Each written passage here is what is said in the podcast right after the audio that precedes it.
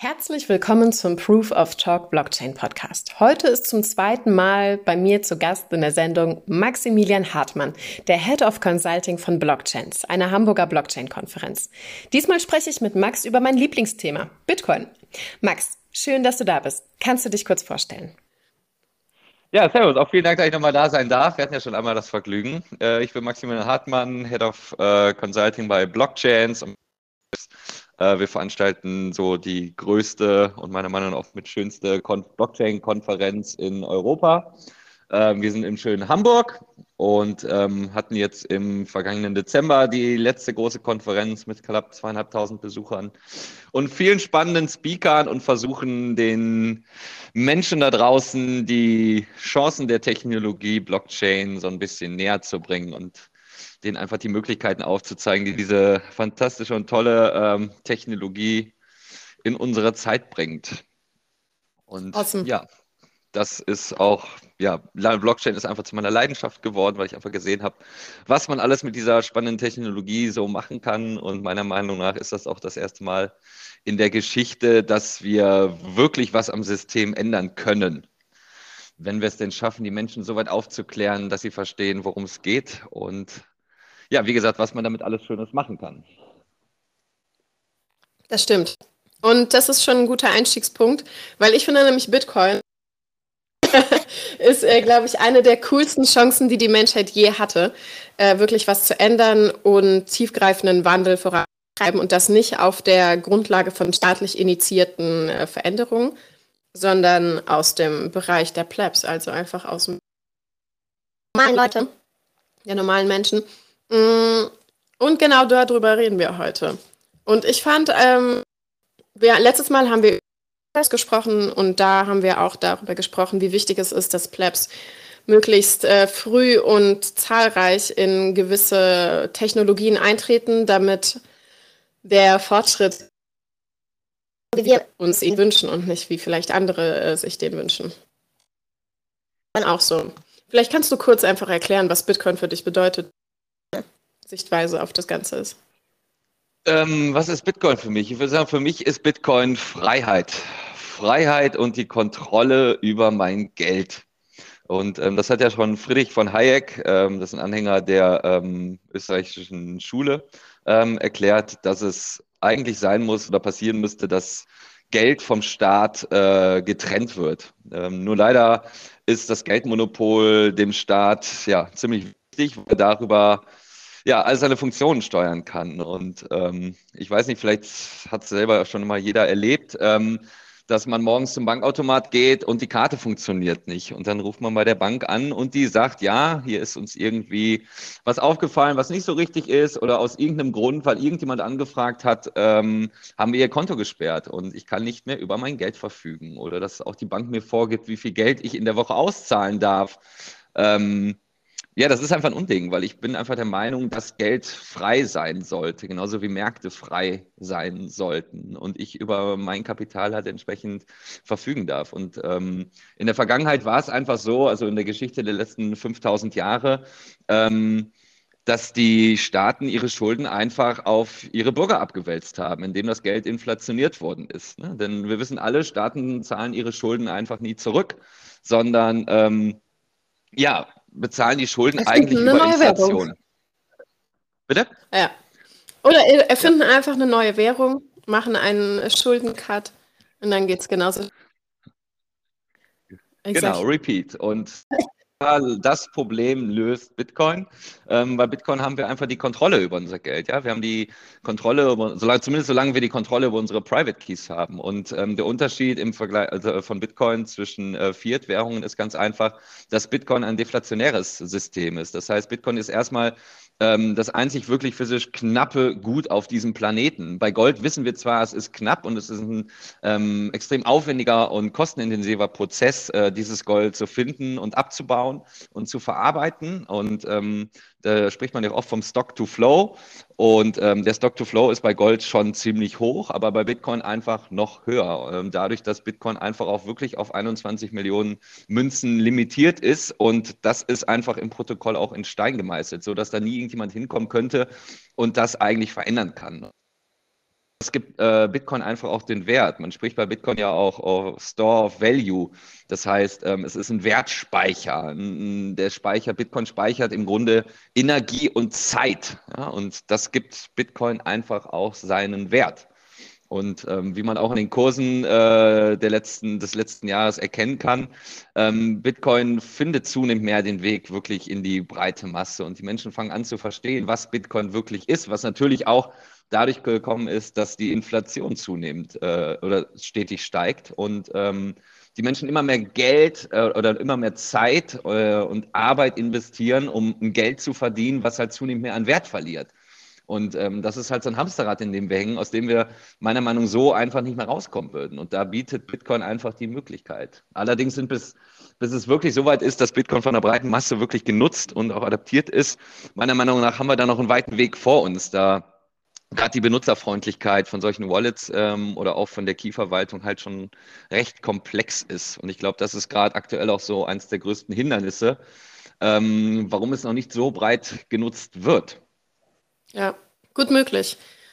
Ich glaube auch, dass viele Leute, oder in meinem Umfeld ist es auf jeden Fall so, die noch keine Bitcoiner sind, deren größtes Manko an dem Ganzen ist, ja, wir wissen ja gar nicht, woher Bitcoin kommt. Und vielleicht ist Satoshi Nakamoto einfach das nächste große trojanische Pferd und führt uns alle in den Untergang. Also Worst-Case-Szenario wäre natürlich, dass das true ist. Beste Version des Ganzen ist, dass Satoshi Nakamoto tatsächlich einfach ein Genie war oder eine Gruppe von Genies, die was für die Menschheit hinterlassen haben.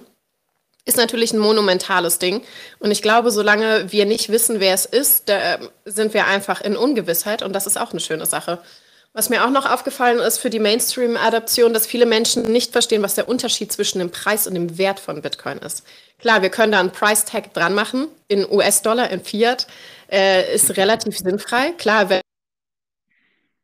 um über Lightning oder sonst was wirklich im Alltag zu zahlen, okay, ergibt Sinn.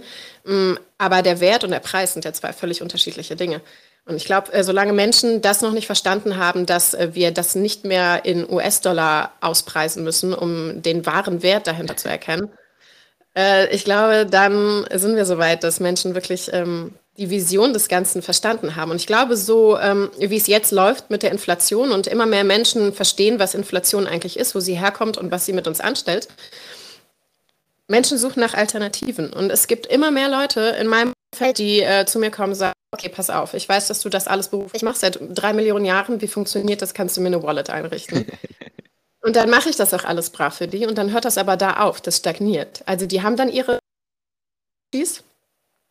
und dann ist halt die Frage, okay, was machen die jetzt damit? Ich weiß nicht, wie es in Deutschland ist, also hier auf den Kanarischen Inseln kann man halt nichts mit Bitcoin machen, das interessiert hier keinen. Genauso wie Kartenzahlungen einfach hier. Das gibt es schon, aber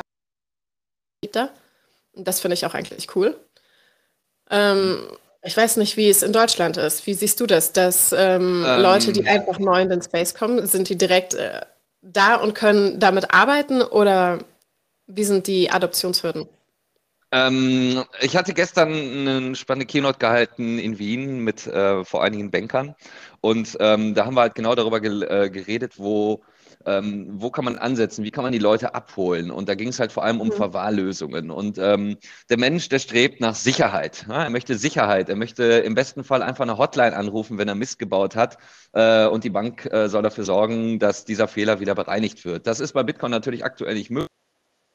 Ich denke, wie wir eben schon gesagt haben, dass gerade dort so ein bisschen der Fuchs begraben ist, dass wir einfach Lösungen brauchen, ja? Dass wir Lösungen von dann auch leider wieder institutionellen brauchen, die uns dabei helfen, das Ganze besser zu verwahren, sprich Möglichkeiten oder Verwahrlösungen anbieten, erstmal in einem Umfeld, das sie kennen und dem sie vertrauen und das sind einfach die Banken und dort halt über verschiedene Signaturverfahren oder verschiedene Secure Layers, sprich das Aufteilen von Private Keys, um es mal einfach zu sagen. Ne? Das spricht, dass man verschiedene Private Keys hat für verschiedene Gruppen, so dass falls ich meine Keys verlieren sollte, dort immer noch ein Backup ist quasi, um an meine Coins zu kommen. Ja, auch nehmen wir an den Fall Todesfall. Ne? Was passiert, wenn ich sterbe? Was passiert mit meinen Coins? Dass da einfach eine Möglichkeiten oder ein Sicherheitsnetz geschaffen wird, damit man dort keinen Totalverlust erleidet. Ne? Denn das ist natürlich ein Hindernis, ne? Wenn ich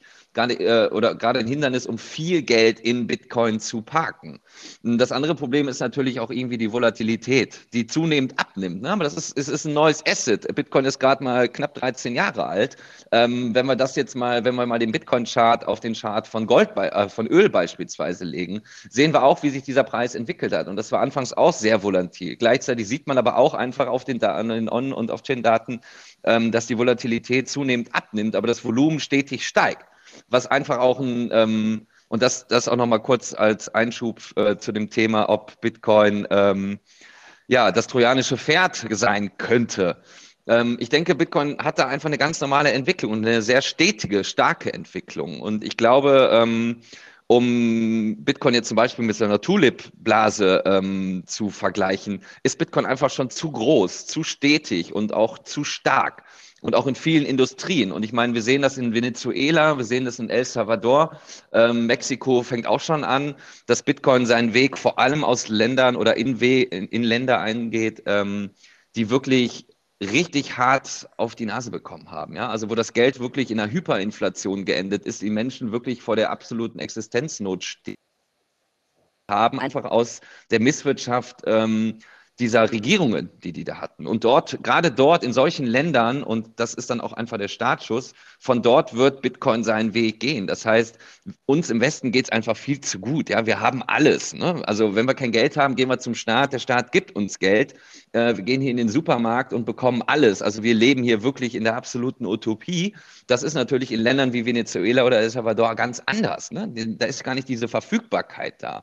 Und auch mit der eigenen Währung kann man ja auch gar nicht mehr importieren, ne? Weil diese Währung einfach nichts mehr wert ist. An diesem Problem stehen wir nicht. Und ich glaube, deswegen ist Bitcoin hier auch einfach noch nicht so stark verbreitet, weil es uns einfach noch viel zu gut geht. Und die Inflation steigt. Und ich denke auch jetzt mit dem Beginn des Kriegs und diesen ganzen Summen, die wir da in die Kriegsmaschinerie investieren werden. Ich meine, wo fragen wir uns mal, woher kommt dieses Geld? Da drückt jemand auf den Knopf und das Geld ist da, ja? Ja, das wird einfach aus dem Nix geschaffen. Also dieses Geld hat keinen Wert. Und um dann nochmal auf die Frage zurückzukommen, was gibt Bitcoin seinen Wert? Eben genau das, die Knappheit, ja? Die Knappheit von Bitcoin und die Energie und die Zeit, die in diesem Monument, was man wirklich mit einer Pyramide vergleichen kann, weil Bitcoin überdauern wird, gespeichert hat. Ja, und nichts anderes ist ja auch eine Pyramide. Also eine Pyramide ist ein Monument, wo sehr viel Arbeitsleistung, sehr viel Energie und auch sehr viel Stein, ja, also wirklich ein Rohstoff quasi, gespeichert worden ist. Also all diese Leistung fließt da rein und die ist dort. Und man könnte die Pyramide natürlich jetzt auch abbauen, ja, und man hätte diese ganzen Steine und könnte sie irgendwie wieder verwenden. Ja, aber deswegen spricht man bei Bitcoin auch davon, dass das alles in Stein gemeißelt ist. Ja, also gerade diese 21 Millionen Coins. Und das gibt Bitcoin wirklich seinen Wert. Und natürlich kann jeder irgendwie partizipieren. Ne? Ich kann mir jetzt, wenn ich Bitcoins habe, eine Note auflegen und bekomme dann eine Art Dividende in Form von Transaktionsgebühren, mit denen ich Geld verdiene oder einen Reward erhalte dafür, dass ich meine Bitcoins parke. Auf der anderen Seite muss man auch sagen, dass sich gerade so im Mining-Bereich ein ziemliches Oligopol gebildet hat. Ne? Also da sind sehr wenige, sehr große und sehr starke Miner, die die Hashpower dort kontrollieren. Also da wie dezentral ist Bitcoin wirklich? Ich meine, daran wird auch zunehmend immer gearbeitet und da gibt es immer bessere Methoden, um das so ein bisschen zu steuern, ja, aber genau, die Frage muss man sich trotzdem stellen. Und wenn man dann auch sieht, dass ca. 95% der Bitcoins in gerade mal 2% der Hände ist, ja, dann muss man sich auch da fragen, okay, wie weit haben wir jetzt wirklich eine Veränderung geschaffen? Aber letztendlich muss man einfach auch sagen, allein die Kontrolle über sein Geld zu haben und ein Geld zu haben, was kontinuierlich im Wert steigt, einfach aufgrund seiner Knappheit und der zunehmenden Adaption, haben wir da einfach schon wirklich einen Sieg, ja, und eine Veränderung zu den traditionellen Systemen, auf die wir halt keine Kontrolle haben. Und deswegen stehe ich auch wirklich so hinter den Worten der österreichischen Schule und sage, Geld muss vom Staat getrennt werden, weil nur dann haben wir wirklich einen freien Markt, ne? Weil solange der Staat, so wie er lustig ist, ins Geldsystem eingreifen kann und so wie er es braucht, Geld aus dem Nix schaffen kann, wird bei uns der Wert vernichtet und das wird bei Bitcoin einfach verhindert und das finde ich so spannend einfach an dieser Technologie. Ne? Ja, das stimmt. Was mir gefällt, ist dieser Opt-out. Also ich kann ja einfach jederzeit mit meiner Keyphrase im Kopf nackt über die Grenze nach El Salvador gehen und einfach ein neues Leben anfangen. Und solange ich das weiß, glaube ich, werde ich keine Depression entwickeln in dem heutigen System. Weil als ich klein war, also ich weiß, dass ich mit meinen Eltern, als ich super jung war, schon so oft darüber gesprochen habe, wie unfair das ganze System ist und dass mich auch keiner gefragt hat, ob ich da drin sein möchte, dass ich einfach da reingeboren wurde. Und natürlich kann man in viel, viel schlimmere Situationen reingeboren werden als das. Aber diese Unfairness des Ganzen war mir schon als Kind klar. Und als ich dann Bitcoin kennengelernt habe, habe ich gedacht, okay, das ist die Lösung. Und dann habe ich das meinen Eltern erzählt und meinte so, ey Leute, wisst ihr noch? Jetzt haben wir die Lösung und meine Eltern haben dann tatsächlich auch in Bitcoin investiert, aber einmal pro Jahr fragen die mich auf jeden Fall, was ist denn, wenn jetzt der Strom ausfällt? Jetzt schon wieder in Deutschland gesagt, es kann sein, dass ein Blackout kommt. Was ist, wenn das Internet nicht mehr da ist? Und ich denke mir, okay, wir haben so viele tolle Lösungen mittlerweile dort draußen. Die Welt wird so viel facettenreicher, was Möglichkeiten angeht, Internet, Strom und so weiter und so fort. Ich glaube, ist, klar, man müsste es einfach mal ausprobieren und einfach mal den Stecker ziehen lassen oder darauf hoffen, dass wirklich mal irgendein Land das macht. Einfach mal einen riesen Blackout und da mal gucken, wie die Technologie wirklich im Alltag funktioniert. Aber an sich sehen wir ja auch, dass die letzten Jahre Bitcoin flawless gelaufen ist. Es gab ja keine Probleme, es gab keine Ausfälle und das sehe ich bei meiner Bank komplett unterschiedlich. Also wenn ich da morgens hingehe und mir meine Kohle abholen will, für die ich gearbeitet habe und wie der dieser Kackautomat einfach nur einen 5-Euro-Schein übrig hat für mich, dann frage ich mich, warum? Es ist unfair. Ich zahle dafür, dass diese Leute auf mein Geld aufpassen und sie passen nicht auf. So, das ist richtig unfair. Und ich finde, diese Learnings am Bankautomaten sind eigentlich das Coolste, weil mein Kind ist jedes Mal dabei und jedes Mal kann ich sagen, okay, mit Bitcoin wäre es einfach nicht passiert. Es ist einfach da. Ich kann jetzt aufs Handy gucken und der ganze Kram ist immer noch da, wo er vorher ist, wo ich ihn abgepackt habe. Keiner verbietet mir, das abzuheben und keiner sagt mir, nee, du kannst heute aber nur einen Satoshi benutzen. Nee, ist einfach nicht. Und das finde ich ziemlich cool. Ja, genau. Und das einfach wofür du es brauchst. Ja, genau. Und hier, also ich weiß nicht, wie es in Deutschland ist, aber wo ich wohne, also man muss eigentlich für alles seine Steuernummer angeben. Ob du ein Paket bei der Post abholst, ob du dir, also klar, ein Auto kaufst oder sonst was, du musst einfach immer deine Steuernummer angeben. Du bist immer dieser gläserne Mensch. Ich weiß es nicht. Und das, glaube ich, hat mich am allermeisten fasziniert, dass ich meine Privatsphäre wieder habe, dass ich nicht immer erklären muss, weil ich habe in Deutschland studiert. Und was ich da am allerschrecklichsten fand, ist, was will das BAföG-Amt alles von mir wissen? Also am besten wäre ich ja hingegangen und hätte einfach meine Organe auf den Tisch gelegt und einfach meine Tagebücher und einfach alles, was es an Informationen über mich gibt. Und selbst dann wäre es ja noch nicht genug gewesen. Also diese Kontrolle, die übers Geld läuft, die hat mich so fertig gemacht teilweise, dass ich konnte es gar nicht richtig aushalten. Und ich glaube, mit der Alternative, die wir haben, ich hoffe, dass mein Kind nicht mit diesem Gedanken aufwächst, dass Geld auch Kontrolle bedeutet, sondern dass es Freiheit ist. Ja, auf jeden Fall, das ist ein guter Punkt. Ich muss schon sagen, ich finde schon richtig, dass wir unsere Steuern zahlen. Ne? Anders würden wir einfach diese Privilegien hier einfach nicht genießen können. Ne? Also es ist schon wichtig, dass der Staat irgendwo seine Steuern kriegt, aber das muss irgendwie fair sein. Ja, und dann muss es auch möglich sein, dass ich dort irgendwie Entscheidungen mittreffen darf, ja? Dass ich auch mitentscheiden darf, wofür meine Steuern genutzt werden. Ne? Das sprich, dass ich zum Beispiel auch entscheiden darf, dass meine Steuergelder nicht für die Kriegsmaschinerie benutzt werden. Ja. Ja, und das wäre zum Beispiel ein Punkt, da haben wir jetzt vor kurzem erst einen Podcast drüber gedreht, wo wir uns die Frage gestellt haben, kann Bitcoin mehr Frieden schaffen, beziehungsweise Kriege verhindern? Und meiner Meinung nach, ich meine, Kriege wurden immer geführt, unabhängig vom Geld, ob das jetzt an Gold gekoppelt war oder auch nicht. Kriege wurden geführt, wenn die Kassen leer sind, um die Kassen wieder zu füllen. Auf der anderen Seite braucht so eine Maschinerie halt unfassbar viel Geld. Und das holt er sich vor allem entweder über Inflation oder über Steuern. Aber wenn ich jetzt als Bürger erstmal sage, nein, von meinen Steuern bekommt ihr nichts für die Maschinerie, ja, dafür wird das über einen Smart Contract einfach nicht freigegeben, dann will ich sehen, wie der Staat das auf die Kette kriegt. Und wenn die dann auch zum Beispiel Zwangssteuern erheben, ja, oder Steuern für einen Krieg, dann könnte ich halt auch wirklich frei entscheiden, nee, Leute, ihr kriegt meine Coins nicht. Ganz einfach. Ich bezahle das nicht. Und wenn der Staat dann die letzte Möglichkeit hat, Schulden aufzunehmen, ja, in Form von Bitcoin, da muss man auch bedenken, dass die Schulden nicht wie hier im System immer weniger werden aufgrund der Inflation, sondern weil wir in einem deflationären System sind, werden die Schulden natürlich auch immer teurer. Ja? Und dann wird sich ein Staat auch zweimal überlegen, ob das jetzt wirklich sein muss. Und ich habe vor ein paar Wochen ein schönes Zitat gehört, da meinte jemand in einem Interview, es ist schon auffällig, dass wir immer genug Geld für Kriege haben, aber nie genug Geld für Frieden.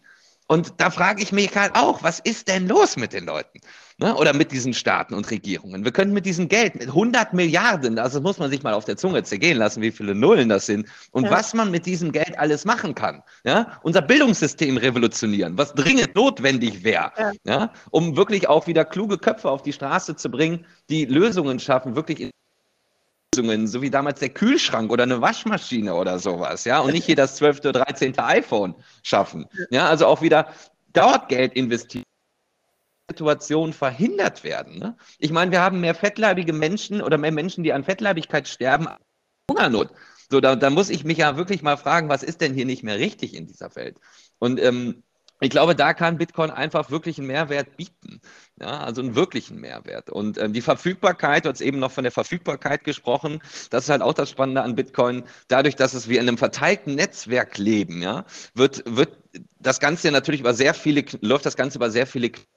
Bitcoin hat eine 99,9%ige, wenn nicht gar sogar 100%ige, ja, es ist 100% verfügbar einfach. Selbst wenn eine Atombombe auf die Welt kracht und die halbe Welt dabei drauf geht, würde Bitcoin weiter funktionieren. Also theoretisch könnte man Bitcoin sogar über Funkwellen transferieren. Ja? Also wir brauchen nicht mal zwingend mittlerweile sogar ein Satellitennetzwerk oben im Weltraum, das theoretisch für diese Bitcoin-Transaktionen genutzt werden könnte.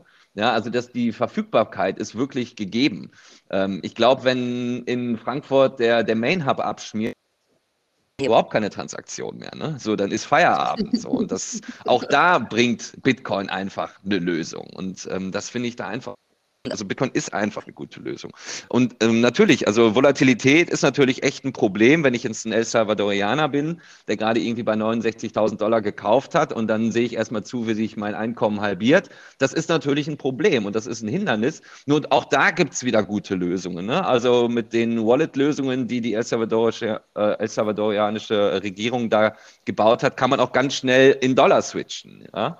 Also ich bin nicht gezwungen, in Bitcoin zu stehen, sondern Bitcoin soll ja auch in erster Linie keine Währung sein, kein Zahlungsmittel, sondern vor allem einfach ein Store of Value. Das heißt, dass ich auch als kleiner Mann mein Geld sparen kann und das im besten Fall dann auch an meine Kinder oder Enkelkinder übertragen kann und es immer noch einen Wert hat oder auch am Wert wächst. Und das hat man bei Fiat einfach nicht mehr. Wenn ich jetzt anfange, Geld für meinen Sohn zu sparen, ja, dann ist das, sobald er es braucht, einfach nichts mehr wert, wenn es den Euro dann überhaupt noch gibt. Ne? Ja. Die Frage muss man sich gerade auch mal stellen. Und dann muss man auch noch extrem viele Steuern aufs Erbe bezahlen, sodass eigentlich auch nichts übrig bleibt. Und als Steuern auf bereits versteuertes Geld, das muss man sich auch mal vorstellen. Also die Steuern sind ja schon auf dieses Geld bezahlt worden und trotzdem muss ich es nochmal versteuern. Ja? Ich meine, es ist ja okay, wenn ich eine besonders große Summe erbe. Ja? Also ich erbe sehr viel Geld, dann ist das, glaube ich, okay, ja, in so einem Solidarstaat da auch irgendwie seine Abgaben oder seinen Beitrag zu leisten. Ja? Ich meine, es ist geschenktes Geld in Anführungszeichen, sag ich mal, ja. Das ist dann schon okay, aber ich finde, Und ich meine, wir haben ja auch einen relativ hohen Freibetrag. Ja? Das muss man dann immer so im Verhältnis sehen. Ja? Weil ich meine, wir haben keinen Einfluss darauf, in welche Familie wir geboren werden. Ja? Wir haben auch keinen Einfluss darauf, in welchem Land wir geboren werden. Ja? Allein das ist schon einfach ein großes Privileg, dann allein zu sagen, okay, ich habe einen deutschen Pass. Ich kann irgendwie in 180, 90 Ländern ohne Visa einreisen. Das ist ein Privileg, wofür ich auch einfach sehr dankbar bin. Ja? Nur Bitcoin zeigt, wir brauchen einfach keine Grenzen. Ja, vor allem grenzüberschreitende Zahlungen. Was mir gefallen hat, ich sende häufig Geld ins Ausland und es ist immer ein Struggle. Ganz egal, wo ich auf der Welt war, es war immer Pain in the Ass, irgendwie an Geld zu kommen oder Geld zu verschicken. Wie oft einfach meine Kreditkarte nicht funktioniert hat und ich in the middle of nowhere ohne Money stand. Ja. Das hat mich extrem frustriert über viele Jahre lang, also wirklich viele Jahre. Und es frustriert mich mittlerweile wieder, weil ich lebe nicht in Deutschland und wenn meine Oma oder so mir Geld schicken will, dann ist immer die Frage, also von ihr aus, ja, darf man das? Und ich denke mir so, das sollten wir uns gar nicht fragen müssen, ob man sich gegenseitig in der Familie Geld schicken darf oder was ist das denn? Das ist krank. Also definitiv. Von meiner Seite aus, ich bin bereit für die Bitcoin-Weltwirtschaft. Was denkst du, welche Länder als nächstes auf den Bitcoin-Zug aufspringen? Weil ich habe, glaube ich, gelesen, Honduras, ich weiß nicht, vielleicht war es auch Fake News, überlegt, Bitcoin als Legal Tender zu implementieren. Ja, ich denke, das werden vor allem die Länder sein, die gerade entweder A, durch den Krieg und die damit verbundene Hyperinflation sehr gebeutelt werden, beziehungsweise auch durch die Misswirtschaft von Regierungen. Also wirklich Afrika zum Beispiel. Ne? Der afrikanische Bitcoin einfach prädestiniert, weil da dort einfach durch Korruption so viel Wert vernichtet wird. Mexiko ist es auch am Diskutieren, macht auch einfach Sinn, ne? Auch einfach um die Korruption da in den Griff zu kriegen. Ne? Also ich glaube, gerade da sind so Leute wie Herr Bukele da aus El Salvador wirklich einfach ein Beispiel oder geht als Beispiel voran für solche Staaten, sowas durchzuzwingen. Und natürlich, es ist alles nicht perfekt. Ja, das ist ein Experiment. Das muss man auch einfach so sehen. Keiner weiß, wie sich das ganze Ding in einem Land verhält. Ja, niemand weiß, was damit passiert. Du hast auch eben gesagt, das Stichwort trojanische.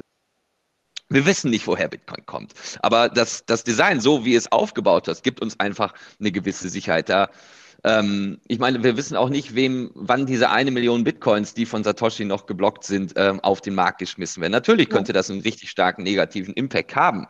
Ja? Aber so wie das System designt ist, es ist einfach schon dezentral und die Regierung kann nicht hingehen und es abstellen. Ja. Die Kontrolle über Bitcoin verschaffen. Und das macht es ja so spannend.